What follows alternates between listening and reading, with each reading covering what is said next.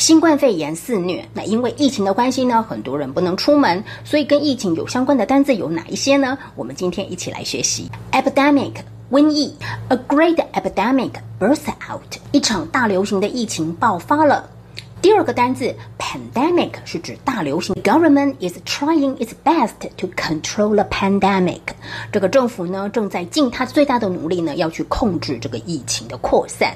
pandemic 就是大流行，virus 病毒。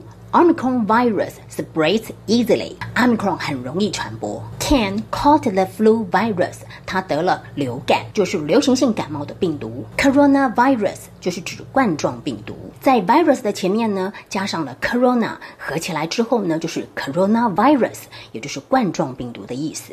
有没有可以预防冠状病毒的疫苗呢 ？Is there a vaccine for preventing coronavirus? 第五个单词，老师要教你的是 COVID-19 outbreak。COVID-19 我们大家都知道它是新冠肺炎，那么加上了 outbreak 就是指爆发的意思，所以 COVID-19 outbreak 就是新冠肺炎爆发。